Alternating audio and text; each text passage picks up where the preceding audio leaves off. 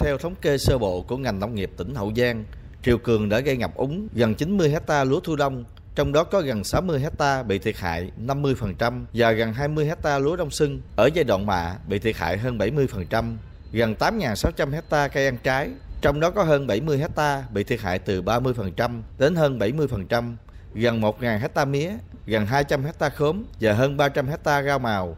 Trong đó có nhiều diện tích bị thiệt hại từ 30 đến 70%.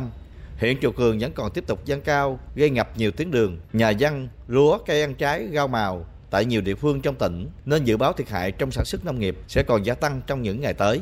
Ông Trịnh Minh Tình, trưởng phòng kinh tế thị xã Long Mỹ, tỉnh Hậu Giang cho biết.